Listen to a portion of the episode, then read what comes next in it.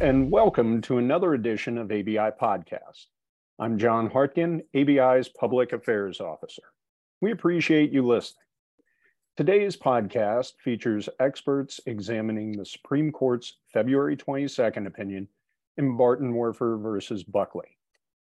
Joining us today are Professor Lawrence Ponoroff, who is a former dean of three U.S. law schools and is currently Professor Emeritus at Tulane University Law School. He, along with Professor Rafael Pardo, filed an amicus brief in support of the respondent in the case. Also joining us is Professor David R. Kuney, who is an adjunct professor of law at Georgetown University Law Center. He recently retired from the law firm of Whiteford Taylor and Preston LLP, and was previously a partner at Sidley Austin, where he specialized in business reorganizations and major civil litigation. He is the counsel of record on an amicus brief by former bankruptcy judges and law professors in support of the petitioner. Our moderator for today's podcast is ABI Editor-at-Large Bill Rochelle. Bill provides his authoritative take on legal developments affecting bankruptcy practice in his namesake ABI publication, Rochelle's Daily Wire. Rochelle published for Bloomberg every day from 2007 to 2015, and prior to his second career in journalism, he practiced bankruptcy law for 35 years. Now I'll turn it over to our moderator, Bill Rochelle. Go ahead, Bill. Thank you, John. We are here today, just like John said, to discuss Bartenwerfer versus Buckley. This was the first of what will be four bankruptcy decisions to be handed down by the Supreme Court in this current term that ends in late June. This case, I think, will be known as Bartenwerfer, and it deals with Section 523(a)(2)(A) of the Bankruptcy Code. That is the section which says that a debt is non-dischargeable if it resulted from, and I quote, false pretenses, a false representation, or actual fraud. The facts before the Supreme Court in Bartenwerfer were actually pretty simple. A man and a woman who were not then married formed a partnership, or shall we say, they at least admitted when the rubber hit the road in bankruptcy court that they were partners. Together, they purchased a home, refurbished the home, and resold it. The buyer was unhappy because after purchasing the home, the buyer discovered defects in the home that were not mentioned in the required disclosure statement under state law. So the buyers sued the man and the woman and ultimately won a $200,000 judgment for fraud. The couple responded by filing Chapter 7 bankruptcy petitions, and you know what happened next. The purchasers of the home initiated an adversary proceeding for a declaration that the debt was non-dischargeable as to both the husband and the wife under Section 523(a)(2)(A) for fraud. It's actually not much of a difficult case as to the man, the husband, because he was the one who prepared the disclosure statement. But the wife argued that she had nothing to do with the disclosure statement.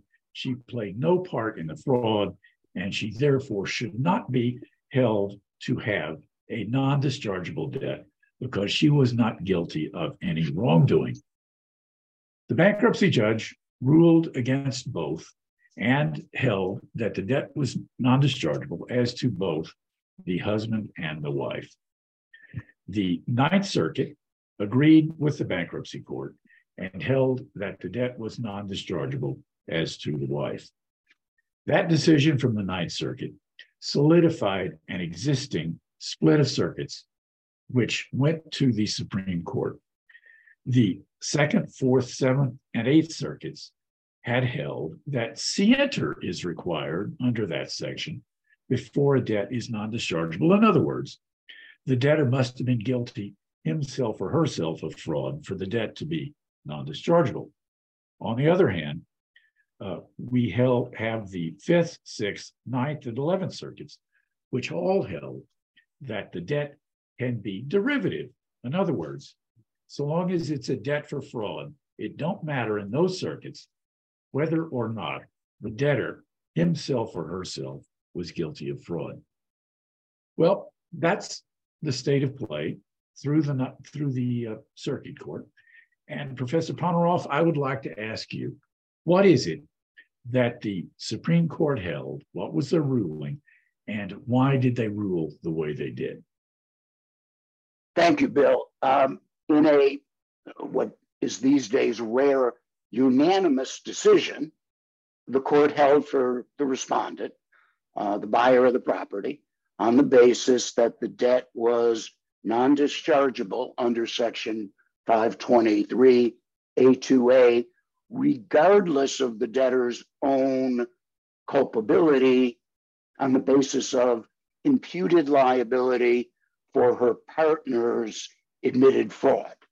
The rationale was grounded purely in a textualist reading of the code and application of common law rules. In getting there and getting to this result, the court rejected three principal arguments that had been raised by the petitioner, Bartenwerfer. The first, of course, was that although 523(a)(2)(A) is written in a passive voice, logically it should be read as referring to debts obtained by the debtor's fraud. The court, of course, disagreed, finding the use of passive voice means the focus is on an event that occurs without respect to a specific actor, and therefore without regard to that actor's intent or culpability.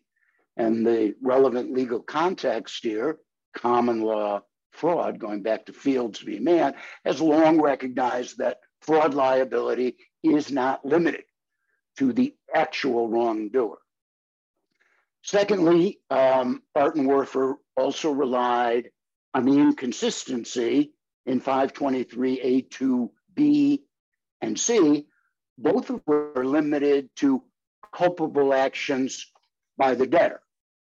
Here, the court's response, as you would predict, was to reference the well-recognized rule that when Congress includes particular language in one section of the statute, but omits it in another section of the same act, that choice is generally taken to be deliberate. The court also concluded there's good reason to believe that Strang v. Bradner, which was decided under the Bankruptcy Act of 1867, remains good law under the code. And Strang recognized applicability of vicarious liability in dischargeability litigation under a precursor to 523(a)(2)(A). Now, that part of the opinion was interesting, and I think it's a point we'll come back to in the discussion, so I'll leave it there. Finally, the petitioner resorted to the policy argument that holding a faultless debtor responsible for a debt via non-dischargeability runs counter to a fresh start policy, and it does. But the court dismissed that argument on the basis that the code is just not that single-minded, that the 523A exceptions represent competing interests like domestic support obligations that outweigh policy. Recall, this was a case about dischargeability of a particular debt, not entitlement to discharge. The debtor did get her discharge. And in this case, the court simply read the statute to mean that the debtor's interest in a fresh start bends a knee, if you will, to the policy of protecting victims of fraud. Thank you, Professor. Before we start picking apart the opinion itself, written, by the way, by Justice Amy Coney Barrett. What about the concurrence? Justice Sotomayor wrote a concurrence in which Justice Jackson joined. What does that concurrence say, and is it important or not? Well, I think not particularly so, because it makes a point that was implied in the majority opinion. The concurrence simply says we want to highlight the fact that there was an agency relationship here. This was a partnership, and that non-business, in the case of non-business partners, such as married spouses, that does not automatically give rise to a legal partnership or agency. And that is true under state partnership law. Well, so in other words, we have two justices interpreting the unanimous decision to mean that non-dischargeability results only if there was an agency or a partnership. But Professor Kuney, I want to ask you, do you think that the concurrence may not carry the day in the future? I mean, will married couples, do you think, possibly both have non-dischargeable debts as a result of this decision? Yeah, I very much do worry about that. And I think the concurrence may have been well-intentioned, but I think there's a very serious ambiguity in this decision about whether it does or doesn't cover, you know, any time a married couple undertakes to engage in some sort of quasi-commercial activity and can be deemed to be partners. I mean, this whole notion, just to go back to basics, this case, you know, kind of rose and fell on the notion that they had, quote, formed a partnership. But you can search high and low through the appellate records, and there's no notion that they really formed it. They may have been deemed to have formed it, and they may have said that, but they didn't sign a partnership agreement. They never used the word partnership. I actually doubt they have a clue as to what a partnership actually may have meant. So I don't know. I guess what I'm saying is that I'm going to predict that in future cases, aggressive creditors are going to go after both spouses where there's only one spousal fraud, and they're going to enlarge this notion of agency, enlarge this notion of partnership. And that one of the very unfortunate side effects of this decision is we're going to have more challenges to dischargeability under this section. And I do want to point out, by the way, I mean, just to put a human face on this case, you know, this is a devastating result, a really, you know, tragic proportions. The potential liability for Kate was calculated and put in one of the briefs at about $10 million by the time she reaches the age of 85, assuming that she can never pay off this debt. So what began as a $200,000 state court judgment, it has, you know, has the potential to morph into a multi-million-dollar unrepayable obligation. So it's a devastating case. And so I don't, to answer your question, Bill, I don't think the concurrence is going to fix, you know, what needs to be fixed. The only thing that's going to fix it is going to be a congressional amendment. We need a Bartenwerfer amendment. Professor, while I've got you, let me ask you a follow-up question. As your colleague there told us, Professor Ponoroff, he mentioned how the opinion by Justice Barrett relied, I think, to the greatest degree on the statute's use of the passive voice. What's your feeling, if any, about the use of passive voice in interpreting a statute? Well, I think of all of the weak and inconsequential interpretive tools that Congress had, this may have been the least meaningful and least effective tool. I mean, to to go back to square one, when you interpret the bankruptcy code and you look at the purpose of the discharge sections, they are to protect a debtor and to protect the fresh start. I mean, this is the linchpin of individual bankruptcy law, to rely upon what the court called a grammatical tool, which is really nothing more than a stylistic tool, to essentially come to the conclusion, to use their word, that Congress was agnostic in drafting this exception to discharge, that they were agnostic to the plight of the debtor and didn't care whose fraud caused the loss, is so profoundly alien to everything in modern bankruptcy law that I just thought the interpretive tool was inappropriate and weak, and it did not do justice or to the problem before the court.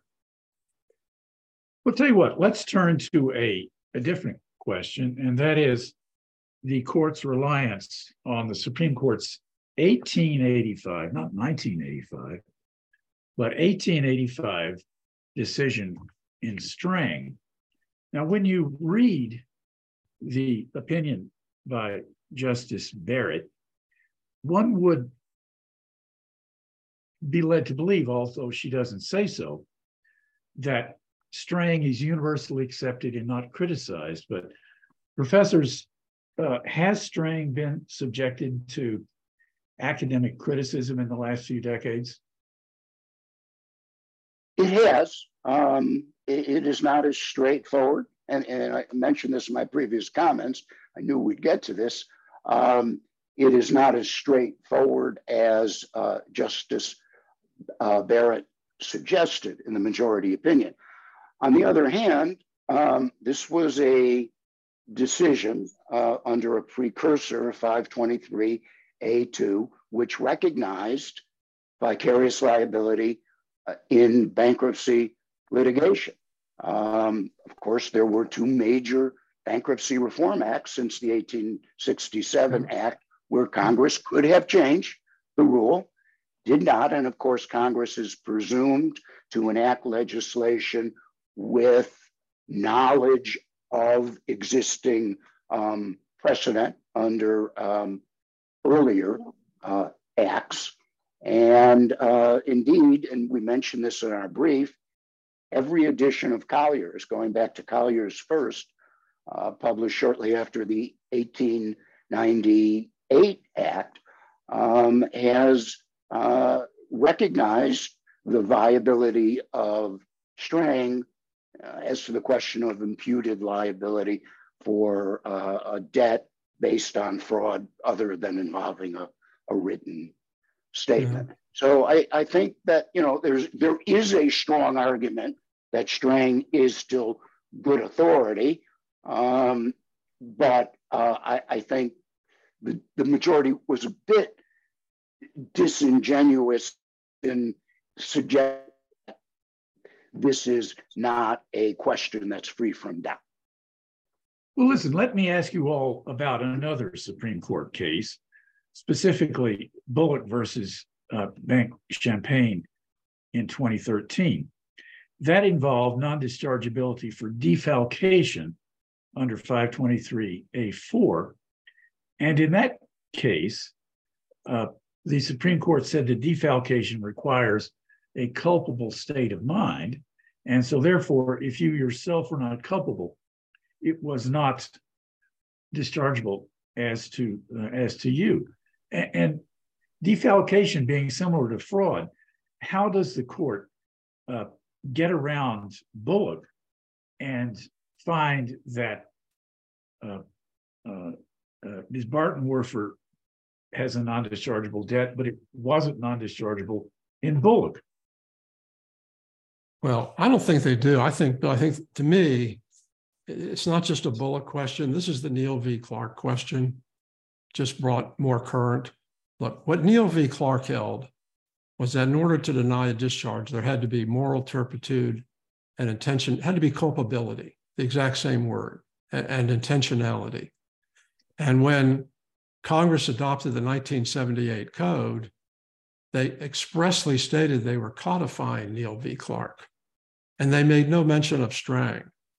So I think to answer both of the last two questions, I think the court didn't really look deep enough to see whether or not Congress had intended to override or move past Strang. And in the 1898 Act, which was really the first revision after Strang, they make no mention of Strang, which is very important. And the legislative history, refers to the army of crippled individuals who need relief. And then when you go to the 1978 Act and they codify Neil v. Clark requiring culpability, it seemed to me that Congress is signaling that they've moved past Strang. And that argument really needed to be addressed, whether Congress really intended to bring forward this notion that Strang, vicarious liability. I think the other formulation in Neil v. Clark was that there was not to be implied or constructive liability. And vicarious liability, which is what Bartenwerfer is all about, is a form of constructive liability. And I to my read of the legislative history and the two enactments, I think there's a very strong case that Congress intended to push Strang to the side. That they probably should have done a better job of saying that, and they didn't. So they left us with these two inconsistent decisions. But I think both Neil and the case you mentioned, I think they both are attempting to make culpability of the debtor the touchstone of the loss of discharge. I have a question for you as a sort of a general principle. I have heard from people who have worked on Capitol Hill that sometimes Congress will leave questions in a statute unanswered simply because if they were to answer it one way or the other, it might not pass. Do you think this is a situation in which Congress intended for the courts to make this very decision? Well, I'll jump in to say I have no idea. I think that, you do have to, there are places, equitable subordination, right? Congress signaled that it wanted the doctrine to be developed by the courts. But what we've seen with respect to the fraud exception is, except in inconsequential grammatical ways, the exception has been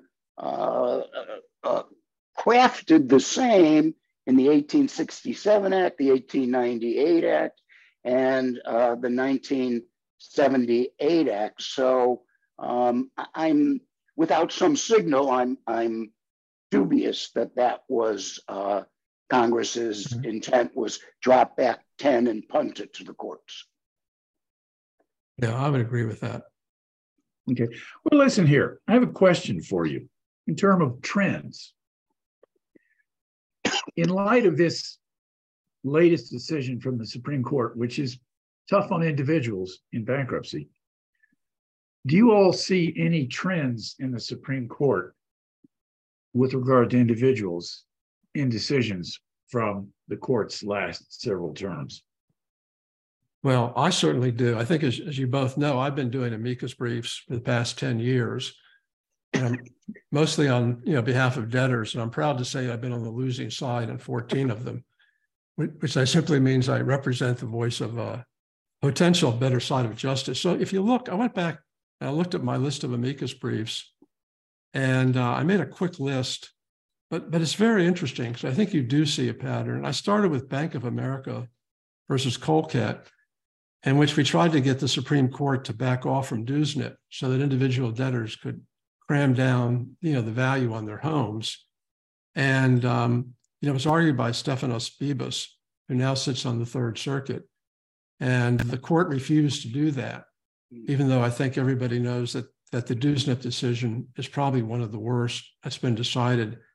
And so then we had Husky v. Ritz in 2016, in which the court expanded denial of a discharge under 523(a)(2).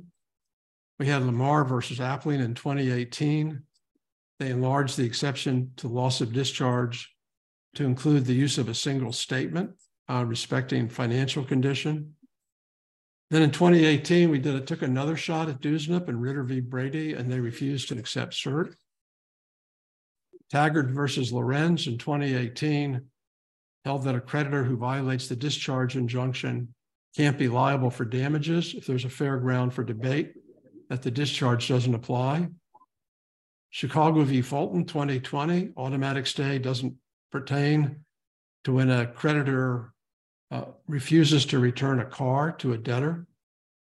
And then two denials of cert, National Med versus US Bank, refusal to award punitive damages for a person injured by an involuntary petition, and Senek versus PHH denied cert where the creditor was a serial violator of Rule 3002. So all I can say from looking at these, now 9 cases, somehow in the court's psychology is, I think, a very fatal misunderstanding of the importance of the discharge. And this gets me back, if I might, just for one moment. I think the meta concern that I have about this case is that the court has devalued the importance of the discharge. The very first sentence begins with what Larry began with, that, there's a balance between creditor and debtor protection. But that's really not what Congress has been saying since 1898. What they've really been saying is that they've perceived a watershed turn from where bankruptcy was a creditor collection activity to providing debtors with a fresh start. And I try to emphasize that in our amicus briefs. And I think for the last 9 years, the court has been oddly inattentive to the academic writing on the importance of the discharge, and including academics like Charles Tabb and like Elizabeth Warren. So I do think there's a trend for a reason. And Bartenwerfer is a very serious part of that trend in which the value of the discharge is undervalued. And I just want to make one last comment on that. This case should have begun with a quote from Local Loan or Charles Tabb that the discharge in bankruptcy is the most important event in bankruptcy history. Instead, it began with a quote that creditor protection and debtor protection, are both of equal legal and moral value. And that's simply no longer true. Thank you, Professor. Sorry. Yeah, go ahead, Professor Ponoroff. I would not disagree with David about the trend. There's been a couple of outliers, Marama versus Citizens National Bank, Harris v. Vigeland, which were more debtor focused. Although I question if the trend is so much a product of intentionality by the court as it is that, to me, it seems for probably decades now, Dewsnup being the exception, the court has tended to use bankruptcy cases to advance a plain meaning interpretation of approach to statutory interpretation. I think this case was a perfect example of that. And I don't disagree about the importance of the discharge.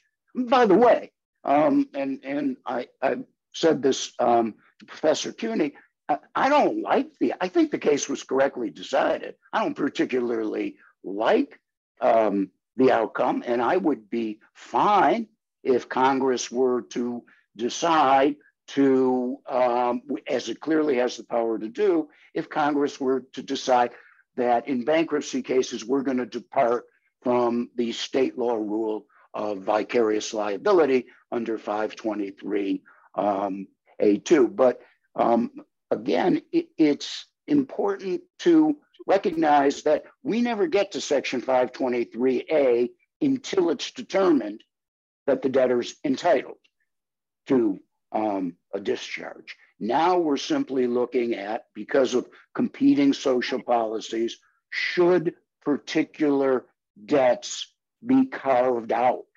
of that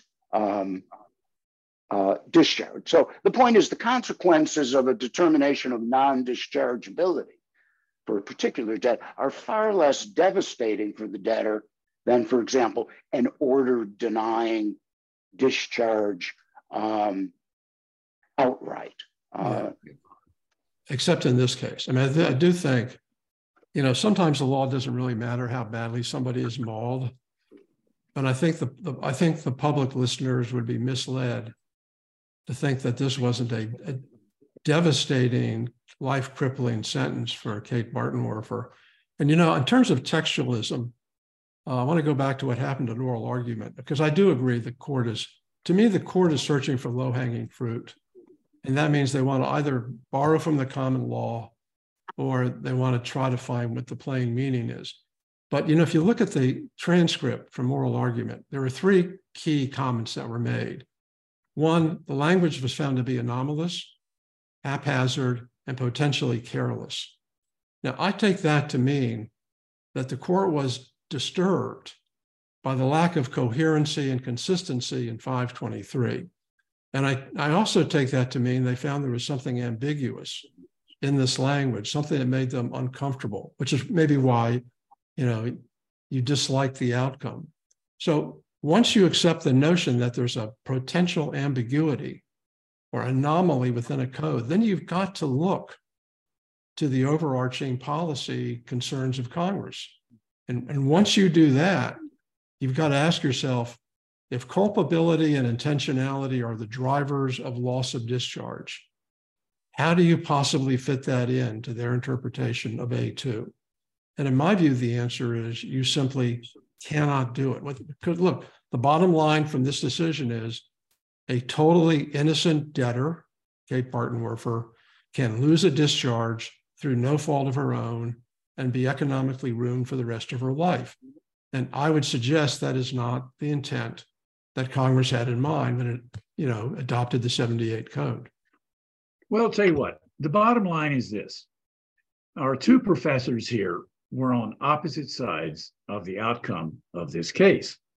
However, they both agree, as do I, that this is an issue that Congress ought to visit, perhaps hold hearings, or perhaps quickly sign a bill that requires scienter before fraud is non-dischargeable in a bankruptcy case. By the way, before we end, I would like to mention that Professor Kuney, in the last dozen years, has filed more amicus briefs in the Supreme Court, certainly on bankruptcy, than anyone else on the face of the earth probably ever has. Or should.